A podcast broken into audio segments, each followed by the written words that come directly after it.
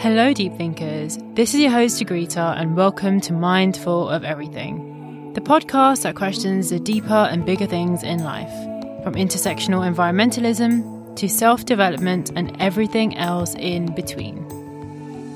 I got the wonderful opportunity to talk to Gretchen Hernandez, a men's mental health coach and founder of My Freedom Grove podcast. Gretchen believes that with the rise of feminism and the gendered roles still prevalent in society, we have essentially prohibited men from expressing themselves or seeking professional mental well-being help, which only feeds into toxic masculinity further.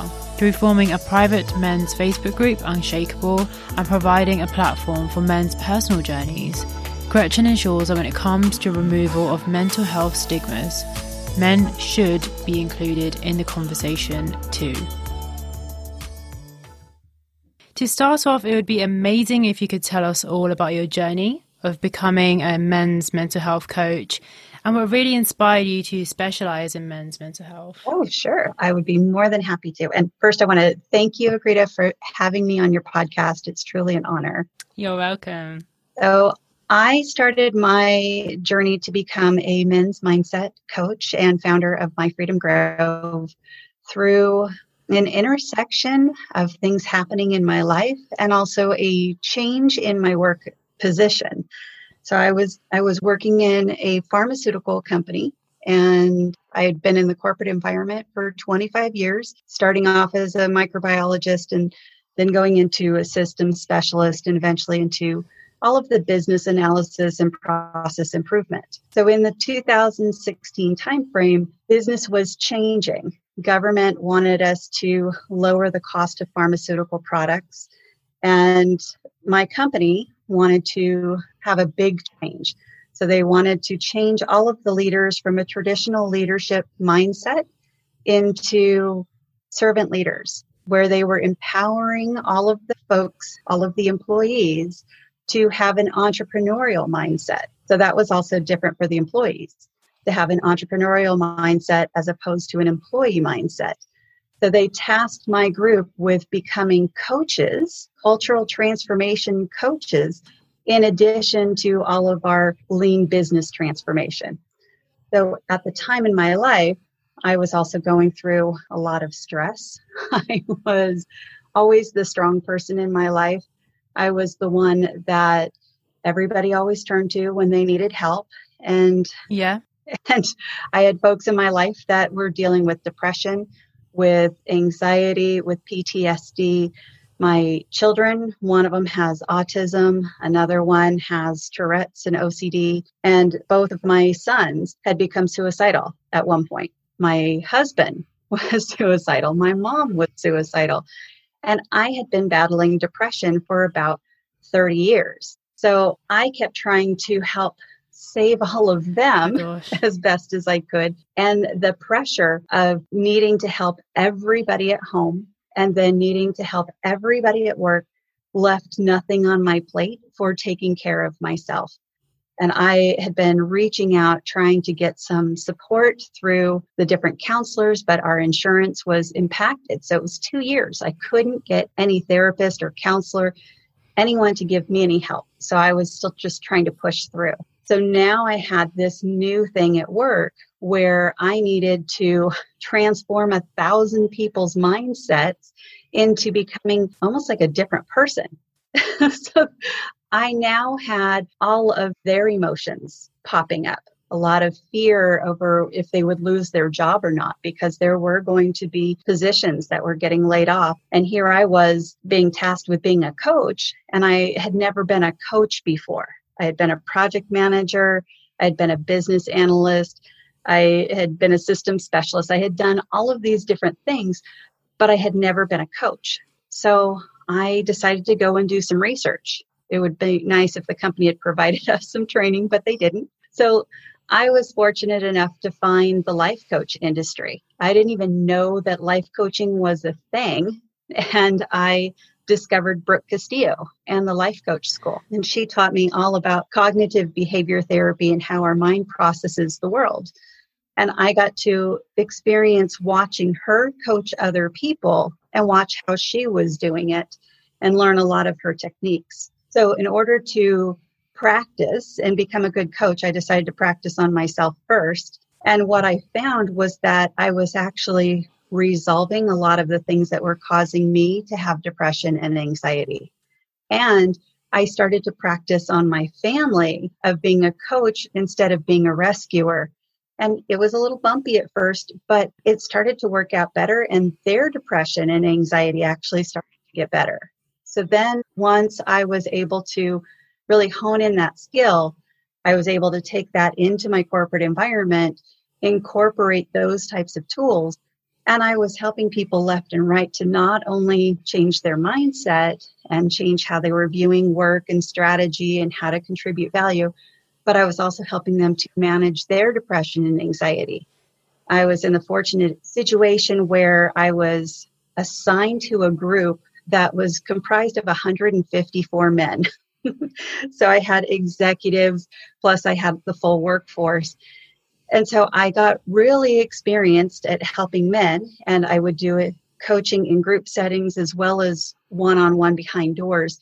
And what I found was once we were one on one behind doors, then the men started to feel very comfortable opening up to me because they knew I wouldn't expose them to anybody else. They could share with me the things that were really going on.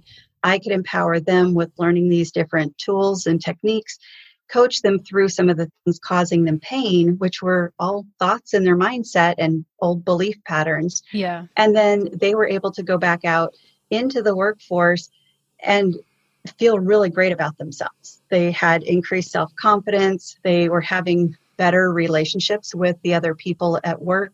And we started to get into some of their relationships at home too. They were finding the tech the same techniques could apply at work as well as at home. So I thought if I could do this for people in this one corporate environment, what could I do for the men of the world?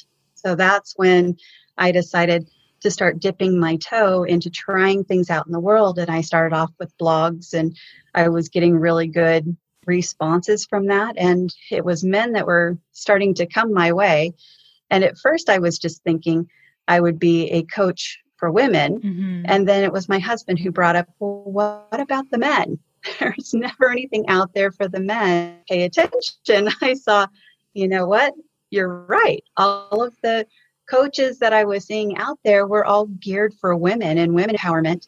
And it was almost looked down upon. There were any men organizations anymore.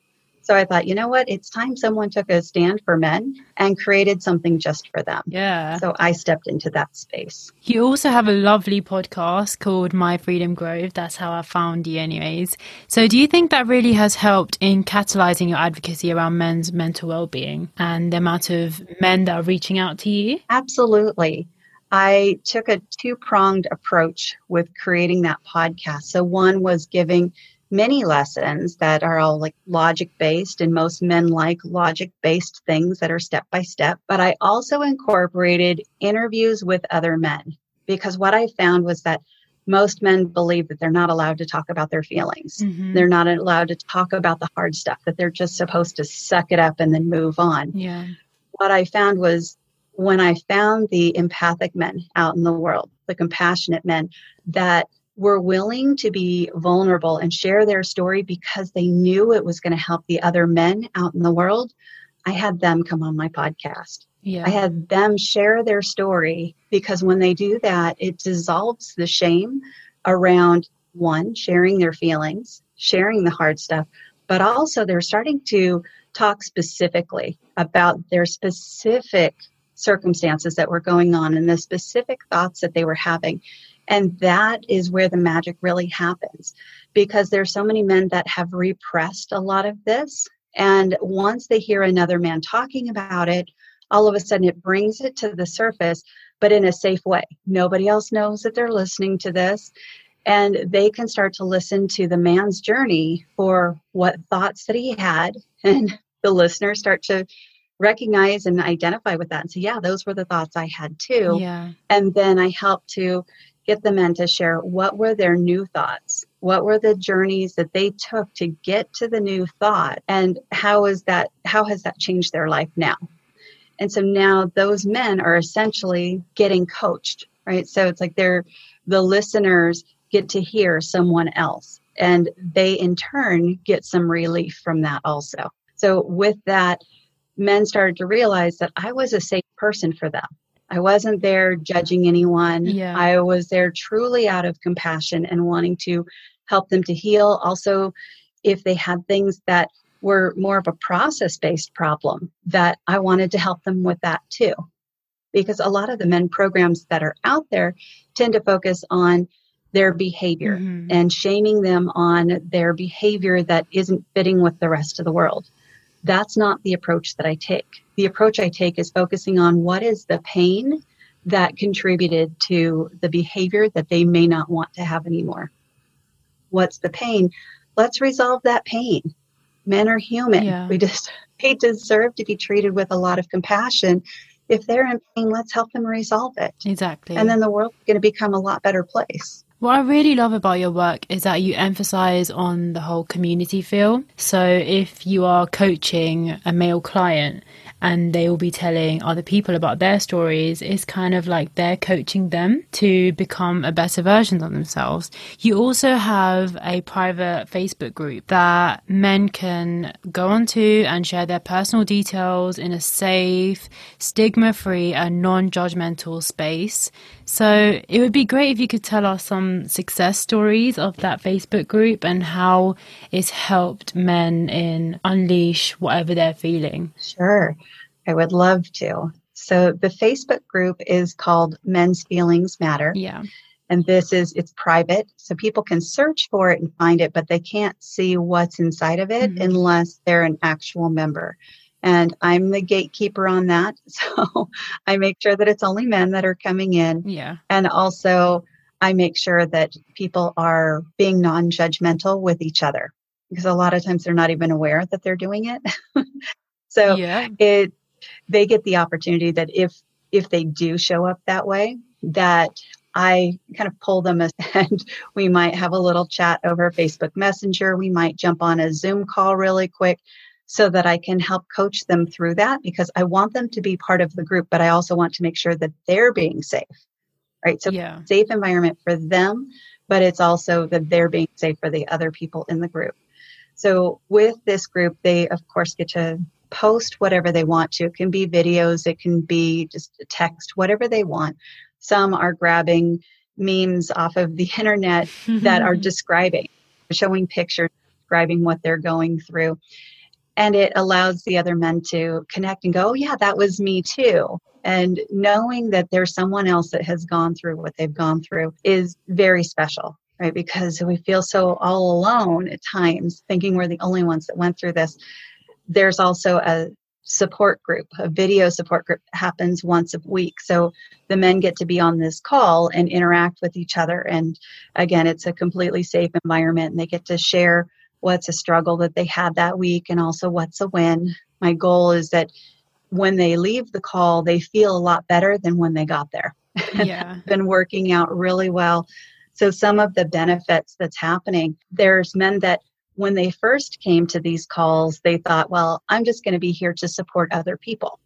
They weren't really showing up for themselves, thinking, I need support. They're so used to always being the strong one in their lives Yeah. that they just never really considered that they could use support. So, since the format of the meeting is that everybody shares what something they had a struggle with and what was a win, they, when it comes to their turn, they have to think about what is something that they struggled with. And it, it might not be comfortable and they might pass because they're not used to talking about their struggles, but they get to hear other people validate them. Right? Out in the world, when they share a struggle, they might find that they're getting invalidated Yeah. for their struggle, saying, oh, that's no big deal. Think about my problem. That's not the case here. This is where no, everybody's struggle is real. Your Mhm. pain is valid. You're important and you deserve to speak up for yourself. And we are going to be here to support you 100%. So, with that, we've had some men that have been able to talk about things that they've never talked about with anybody else, some really personal things. And since it's an all men group, with the exception of me, they're able to talk about some of the more private things, like even their masculinity and their sex drive, and talk about maybe cancer things that they've gone through and how that might affect Mhm. what they're going through. We've had men that I actually have one on one coaching with. So they've already signed up for a private package with me. We've been working on things, and then they were able to come bring their breakthroughs through and share with the other men in the group. So one that, that's lovely. Yeah, one that happened recently. It was just such a beautiful thing. It was a relationship with a parent.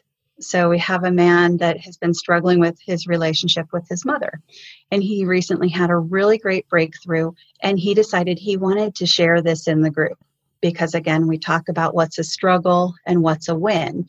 And for his, he got to start off with what was the struggle that he was having and then what was the win that he had as a result of all of the coaching what this did is it opened it up to all of the other men. They started talking about their relationships that they were having with their moms.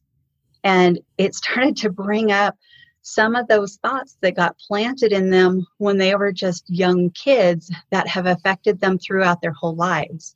And the thing with our mindset is we collect all of these thoughts throughout our whole life without thinking that they were always optional thoughts. Yeah. Someone can just present it to us we have the choice to believe it or not. But as kids, we don't know that. Nobody teaches us that. But now that we're adults and someone teaches us that that's a possibility, and here we have this great shining example of this man that had a breakthrough because he realized, oh, I've been having this thought about myself the whole time, and I've been having this thought about her the whole time, and they were always optional. So now I'm choosing to believe this other stuff instead. And I feel so much better. And now the other men get to practice that too and start to examine what are some of the thoughts they were having and do they want to challenge that or not? This is why it's so important to talk to different people because there are so many things that happen in our lives that we don't really consider as major, especially when it comes to mental health.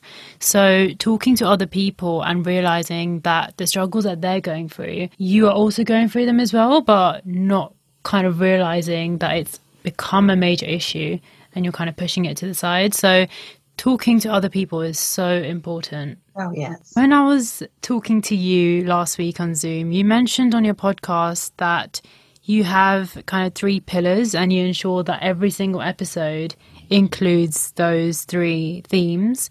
So, what are they and how do they help you with coaching men? So, I found that there's three themes that tend to pop up for men. And so one is around being their authentic self. Mm-hmm. So they're trying to live up to an outdated rule book of what a man is supposed to be. And they've been conditioned throughout their life on what a man is supposed to be. And if they're not living up to that, then they should feel this intense shame about themselves. Yeah. That contributes to their depression, their anxiety, a lot of their frustration. We're seeing a huge rise in the men's suicide rate. So by peeling back all of those layers of these outdated rule books, we can start to find what is really them. right? They've been showing up in a way that was never authentic. And sometimes it's not even working for them, but they feel like they have to do it. Yeah. So we can start to peel back those layers and say, no, actually, that was never necessary. You don't have to be that. You can actually feel pride in being exactly who you are, but trying to figure out what that is. It's a bit of a journey. The other one is relationships. Relationships are all around us. They can be at work, they can be out in the community, they can, of course, be in our home. And so being able to learn some basic behavior tools and how to have conversations with people and how to self advocate and how to know how to resolve some of your triggers and how to recognize when you're triggering other people. All of that becomes really important because you can develop any relationship you have into an amazing relationship. So that's definitely one of the big pillars. The other one is on living your purpose. So, living your purpose, everybody is born with something that they're really good at, or they develop it throughout their life. Not everybody is good at everything, but everybody is good at something. So, helping men to figure out what is that thing that they're really good at even if they've been trying to hold themselves back from doing it because maybe they're worried about criticism from other people, that no, they're actually here. They have that purpose. And when they can find it and when they can feel free to go after it, then all of a sudden it lights this fire inside of them.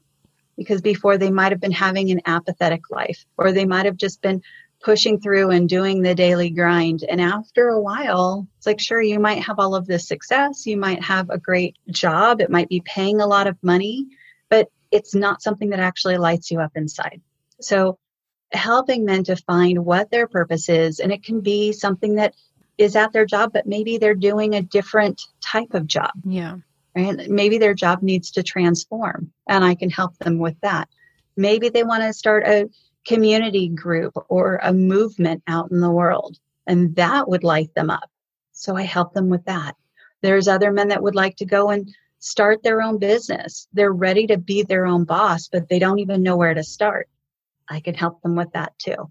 So those are the three pillars that I try to anchor all of the episodes around. Yeah. And it might alternate back and forth between those topics, but those are the three main ones. I think finding your purpose is so important, but I do think that women talk about these things more. Um, men kind of feel mm-hmm. like they need to know everything by themselves. They don't need to be discussing with other people. You know, what is your purpose in life? What do you want to achieve? So to encourage men to openly say, well, what is it that really makes you excited about life? What is it that really makes you drive for change, perhaps in society? You know, we need to be asking those questions to men and not just women. I agree. And encouraging them to open up about what it is that they really want to achieve in life. Yeah. And oftentimes it's something that they don't expect, they don't see coming. Yeah. So I mentioned talking about the struggles that we've had in life. A lot of times, the struggles that we've had in life are the exact things that have developed our skill sets to go after the purpose that we wanted. Yeah. So, for example, one of the men that was on my podcast on the Men Too episode, he was a child sex traffic survivor and he was abused by his father and his brother he has now turned that into his own purpose. So he evolved, right? He learned how to survive, but also he learned how to start talking about this. And then he realized his purpose was to try to help other men to also be able to talk about it because that's when the healing happens. So he started his own art club where he has people that are, I think he calls it warrior nights, where people can bring in their artwork and it's men and women and they're warriors in that anything that they've had, right? Could be a cancer survivor, could be an abuse survivor, but he provides them a space where they can come in, show all of their artwork, and then as one person starts to share their story, it does the same thing as what my support group does it allows other people to start being able to share their story. I have an episode where I talk to a woman about creative trauma therapy and the importance of art. And it's just so amazing to see how you don't need to be explaining your pain in words. You can explain it through pictures, through art, any sort of artwork. So I think art is just so beautiful in that sense. Oh, absolutely. I think your entire work is kind of built around resilience and making people more strong. And your website really beautifully says how redwood trees are something that you kind of were inspired by, how they are unshakable and resilient to climate um, to changing climates, to changing environments. And I think the members of your community, when they realize that it's okay to be vulnerable and it's okay to share your pain, that does make them resilient and stronger. So, how do you help men to openly be vulnerable? Because that's something that men aren't really taught to do. Right. Well, there's there's two ways. So, one is in having them share their stories in a smaller group, so like the support group, but also in the men's online coaching group, Unshakable, they have the opportunity to be coached by me one on one. And then they have a community group where they can share what it was that they went through. Part of that also goes into an entrepreneurial track. So as they decide that they want to be entrepreneurs out in the world, now they're starting to understand that when you connect with someone on a pain point, that it creates a deeper relationship. So they get that opportunity to practice sharing their stories of vulnerability, doing it as experiments to see, well, what happens with people when you do share that. And are you with everybody in the world or are you going to choose which ones? Like, how can they start to identify out in the world who needs to hear from them at that exact moment? So I have one of my courses in that group membership program is called defense mechanisms. So when you understand all of the psychological defense mechanisms that people are using, it's almost like a flashing sign of going, ah, this person's using this defense mechanism. And because they've learned what are all of the common pains that are associated with that one, and then how would you coach someone through it? They can then pick exactly what pain they went through so they can connect with that person and help resolve that pain. Now, they might be doing that through any type of a business that they create. It doesn't have to be just some type of a coaching business, although many of my business clients they do want to start having a coaching practice because they realize that they get so much benefit out of it that they want to turn around and do that for other people, want to pay it forward. So the second part of that is giving them the opportunity to again have the interview on my podcast. Yeah. So the podcast can serve two different functions. They're sharing their story, but now they also once they decide they're going to have a business where they're helping people, they can share their story. So again, they're practicing it. They're starting to overcome some of the stigma that they might have around it. And then how can they then plug their information so that people can find them? So, for example, I have one client who is a schizophrenic coach. He lived with schizophrenia and he's learned how to overcome it and live a productive life with schizophrenia. Now he wants to be a coach for families of schizophrenic patients. Mm-hmm. Having that lived experience is so much more important than someone that's just read about it in a textbook because he's going to know exactly what they went through, but trying to get through the stigma of saying, Hey, yeah, I live with schizophrenia. It's like, well, it's not necessary. It doesn't have to be a stigma. It's actually a strength yep. because he knows this inside and out better than anybody else. So, of course, people are going to want to go to him. Yeah, I also agree about providing people that platform to come forward with whatever they've experienced and use that as a tool to help other people. Um, not everyone is confident enough, like you, to kind of be at the forefront of all of this. So I think it's so important to provide that platform to those that perhaps didn't have that confidence in the first place to finally get that kind of stage and let everybody know about what they're experiencing. That's very important. I'm a strong environmental justice advocate, and when I first reached out to you for this episode, you immediately linked the environment to our mental well being and how it's affected you and it's affected your family as well. Um, so, have your clients been negatively affected perhaps by the environment? And also, it would be great if you could tell us how you've been affected as well, because this is a major intersection that many people just don't understand or just don't pay attention to. Right, right. I've only had one other client so far that has mentioned that the environment has impacted him. Yeah. Uh, I don't know if most people are aware of it.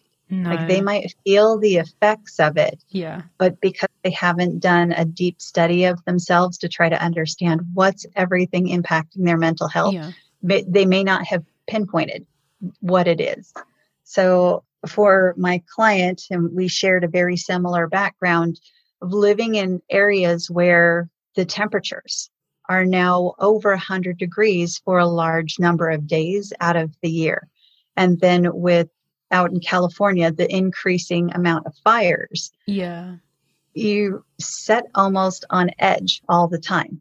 You have to constantly be ready, have all of your bags packed, and have an escape route planned.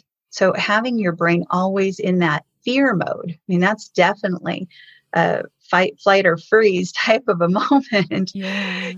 That starts to create some PTSD in you because that trigger is always there every time you see a new news report of a fire or you are driving on a freeway and all of a sudden you see the smoke off in the distance yeah. or all of a sudden you're getting text messages from the emergency response saying there's now an evacuation in your county having that always happening you can't relax you can't feel safe So it kicks your brain into overdrive and you're always on edge looking, trying to figure out, okay, what am I going to do? And it's like this tape that plays over and over in your mind, trying to figure out how you're going to keep yourself safe. And especially if you have a family also.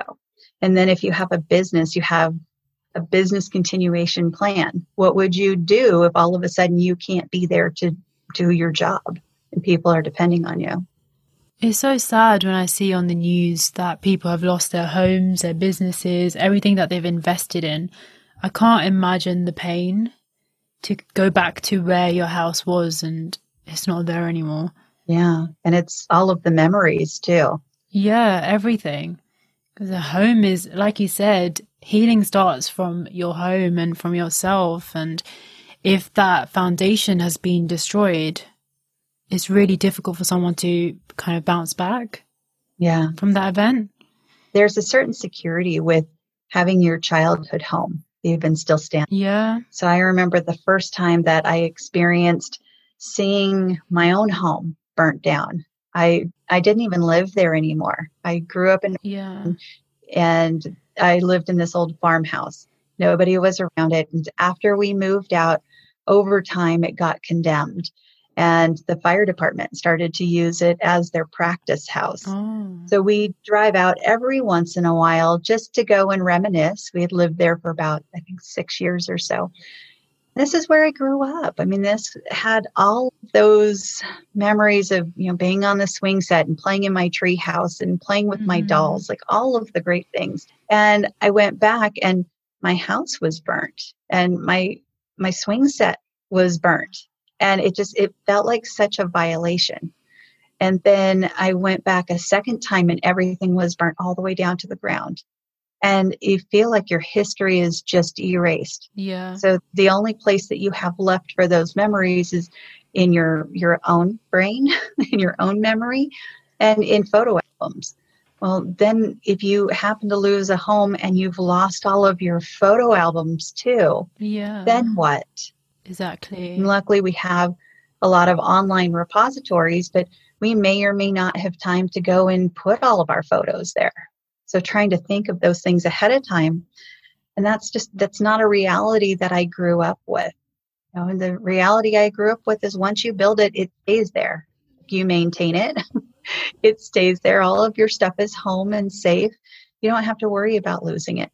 And now that is the constant reality it's put in our face, you know, five to 10 times a year that this is our reality, that nothing is permanent anymore, that you have to constantly try to back up and provide all of these other ways of having your memories and feeling safe. Especially when life has become so fast paced and everyone is trying to keep up. And then you have this kind of burden that, you know, you could come home one day and it's not there anymore yeah, the mental pressure has just increased, especially with the fact that we're in a climate crisis now. And obviously, not everyone has caused mm-hmm. it, but the ones that have the power and the money and are like emitting the most because of those people it's affecting us as well and it's just it's really hard to kind of mm-hmm. grasp and accept i think that there's a lot of folks that don't know how we would even fix it now that it's this far gone that's very true and being stuck in that victim chair. Yeah. Not being empowered to know what you can do. And you know, there might be some simple things that we can do like all of our recycling and but then there might be extra recycling restrictions. Like mm-hmm. the United States you can't recycle plastic bags. Oh. Well, but plastic bags are everywhere. Exactly, yeah. Yeah, that's definitely contributing to it. But you had touched also on the fast pace of everything. Yeah. We might be able to recycle things, but we have to slow down and we have to actually wash them. It's like our milk containers or our canned foods. We have to slow down and wash those. And a lot of times people feel so pressured to perform at work or do all of these extra tasks. We keep setting the bar higher and higher with all of the tasks that we've piled on ourselves yeah. that we can't do a simple life anymore. We can't slow down and take care of what we have. Totally agree. And also, this kind of change in responsibility, in a sense, where governments are telling us to work on our habits and to work in our lifestyles when actually if they made recycling easier for example or they invested more money into green energy, the amount of change that would happen would be great. Of course, we need to be individually trying to improve our lifestyles and to make them more green, but in the end, it's more of the top down approaches that will really help in resolving issues like the fires in California. Yeah, there's, I know that one of the things that we're looking at in California now is around our forest management. And now that I live out here on the coast. I'm surrounded by trees. I have a forest on one side of my house and the ocean on the other side. And I'm surrounded by trees that have Spanish moss that have flown flown through the air. And once Spanish moss lands on these 200 foot tall trees, it starts to kill them. So when I look around at the forest all around me, I see a lot of dry kindling for these fires.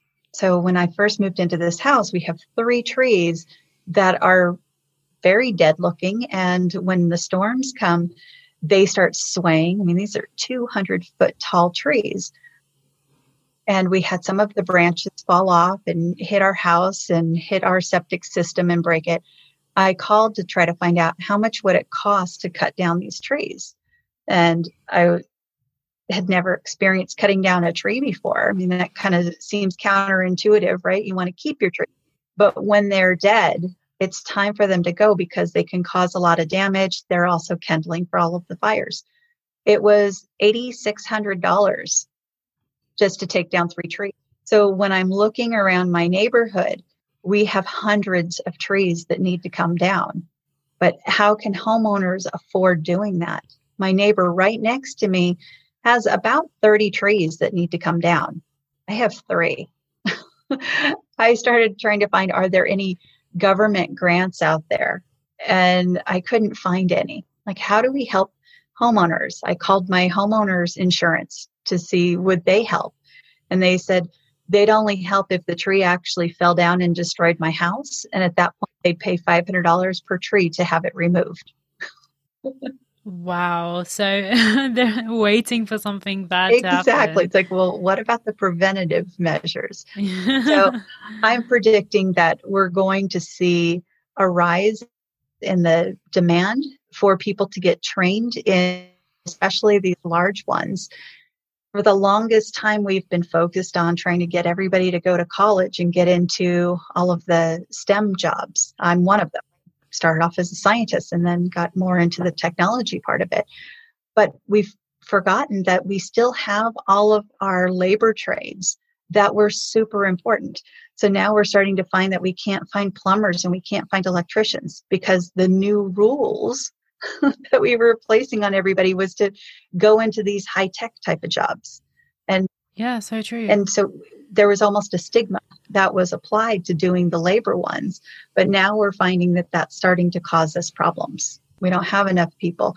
Our folks that are skilled in it are now starting to retire and they don't have anyone to fill those jobs afterwards. Again, affecting people's mental health because the jobs that have that stigma associated to them people aren't doing them, even though they do want to pursue that career. And then the people that need those services are not getting them. So it's like this repeated cycle. Stigma is such a bad thing. Exactly. And one of the, it's actually one of the things that pops up a lot with the men that I talk with. People look to the men assuming that they have these skill sets. Yeah. that they would know how to fix things. They would know how to do the plumbing and the electrical and cutting down trees. And nowadays, in our generation X and generation Z, our millennials, they don't have that skill set because that was de emphasized so that they would go and learn the tech. But now it's also stigmatized that they're now being judged that they didn't learn that. Well, when do we incorporate that back in? It's never ending, is it? Right. And there's nothing saying that women can't learn that. My mom was a yeah. carpenter back in the 1970s.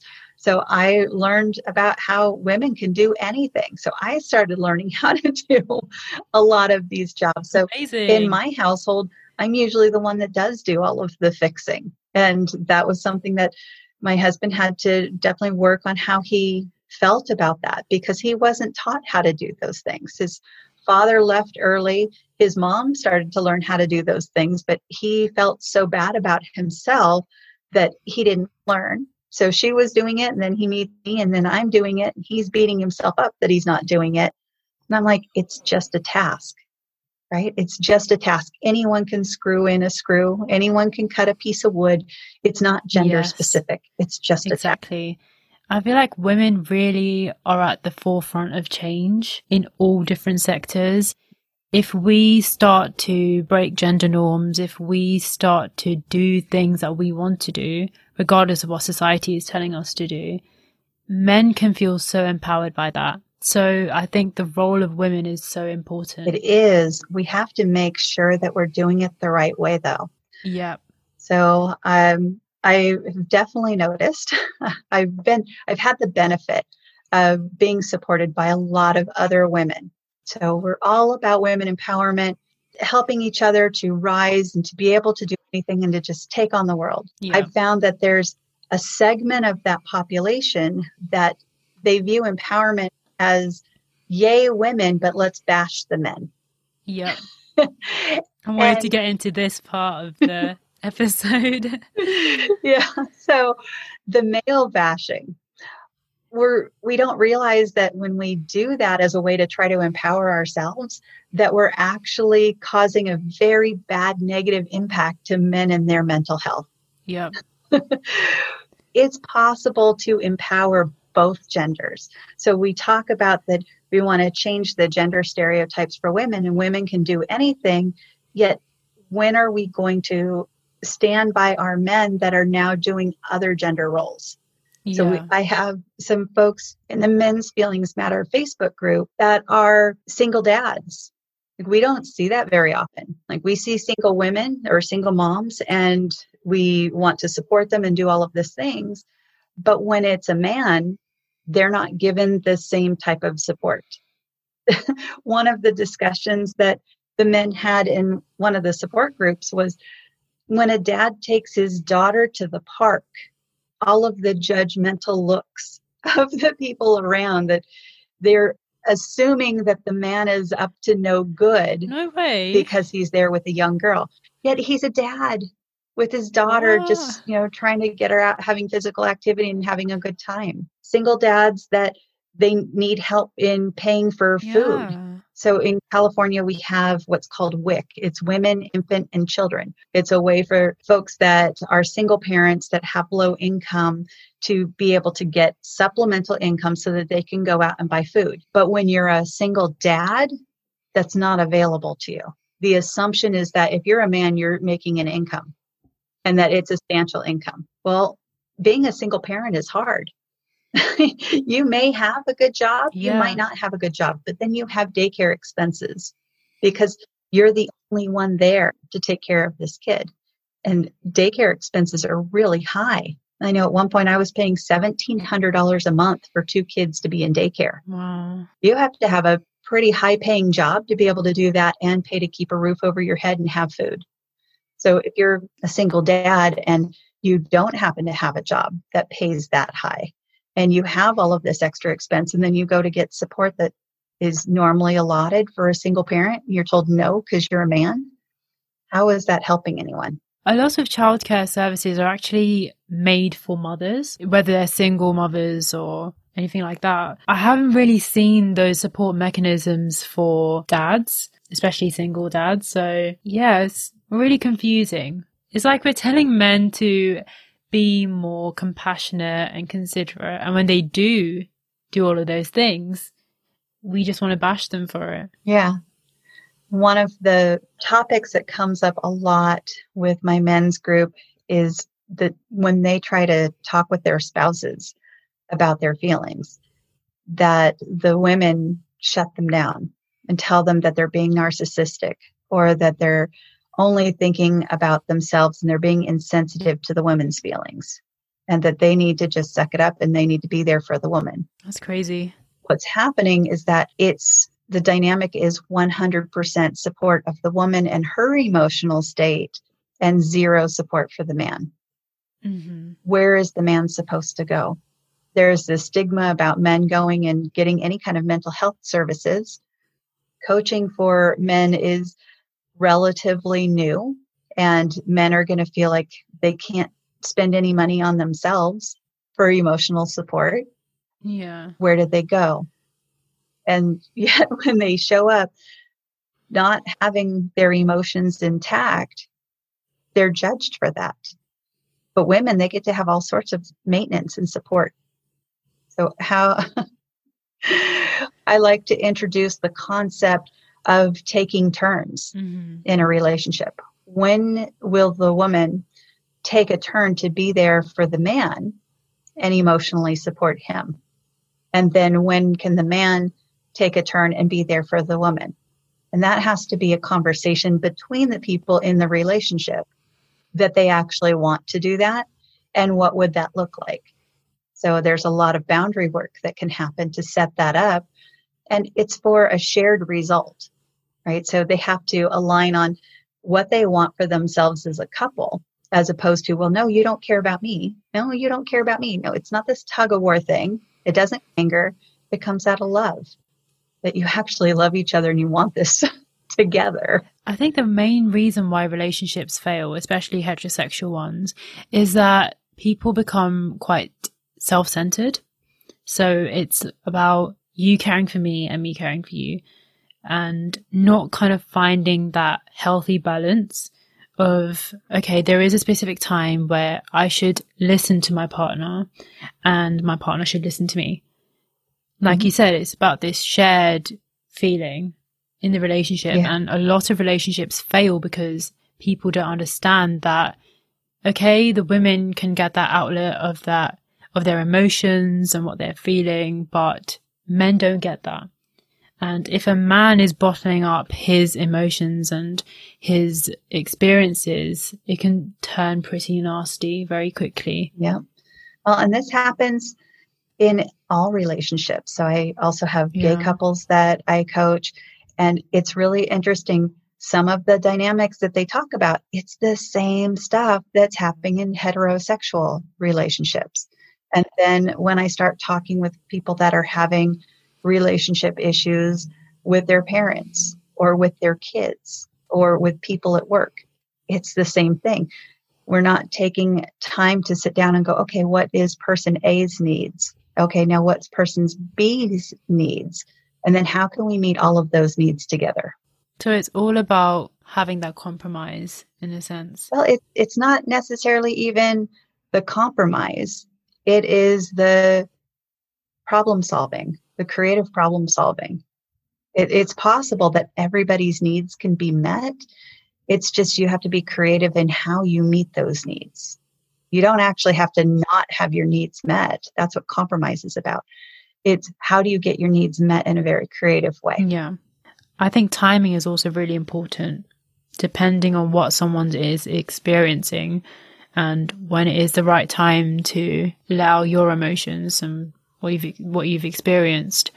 Because a lot of the time people don't see that someone is suffering and they put on their pain to them without kind of being considerate that they are already suffering. Perhaps listen to them and then find a good time where you can tell your pain. Yes, that it definitely goes back to the taking turns. That's yeah. One of the things that I like about that weekly support group is that we are taking turns. Everybody gets a turn to share.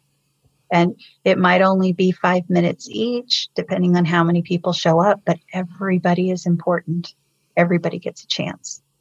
You are a coach for men's mental health, but do you think it would be good if you could stretch out to women as well, especially those women that don't understand that men have a right to say what they're feeling and they need that space, but they don't know how to give them that space? or perhaps they, just, they don't see that it's a it's a major issue that they're not getting that space. So, have you helped women in the past, or do you want to? So the answer is yes to all of that. so half of my listeners to me, half of my listeners to my podcast are women, and I I offer one-on-one service and group services. The one-on-one services I make available to men and women And I find that there are more women that are reaching out for that right now than for men. I think it's just because they're, they've already come to the realization that this is really important to invest in yourself and invest in your own brain, invest in your own mental health. So I do want to make sure that there's spaces available for the men, but absolutely want to support the women too. I would love to be able to create the women's version of Unshakable because honestly, the program itself and the six courses that are included in it are applicable to everybody. It's just trying to manage it from a bandwidth perspective. So mm-hmm. currently I'm a solopreneur, but eventually as I have more clients coming in, I'll be able to hire on employees. And what my hope is, is that some of the members within my programs will want to become those employees. So I have the opportunity to develop them more in the programs that I have. And then once they're able to take on some of the duties that I do, then I can open up a women's version of Unshakable. That's great. What would you say to those people that say that if men have throughout time, as long as humans have existed, been able to, you know, be at the top positions and to essentially rule the world in the form of patriarchy, what do you say to those people when it comes to giving men that space to open up. A lot of people say to me, well, if we've always heard men, mm. why should we continue to hear them?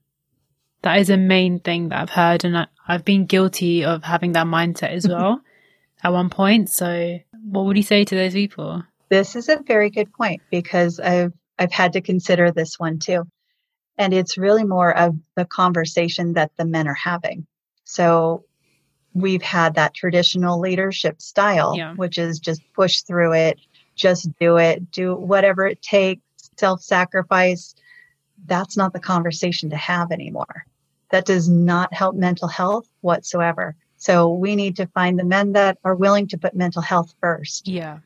Those are the compassionate men that are willing to share their stories, share their vulnerability, share about their mental journey and the impact of how living using a traditional leadership style or traditional work style or those traditional male role models, how that negatively impacted them and how they chose to be authentic instead and to go with compassion first and now what their life is like.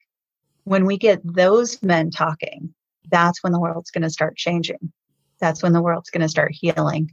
Thank you so much, Gretchen, for your time. It's been a pleasure talking to you. I'm so happy that you're joining so many other women and men to redefine feminism and to let people know that feminism is not about hating men or bashing men. It's about supporting both genders.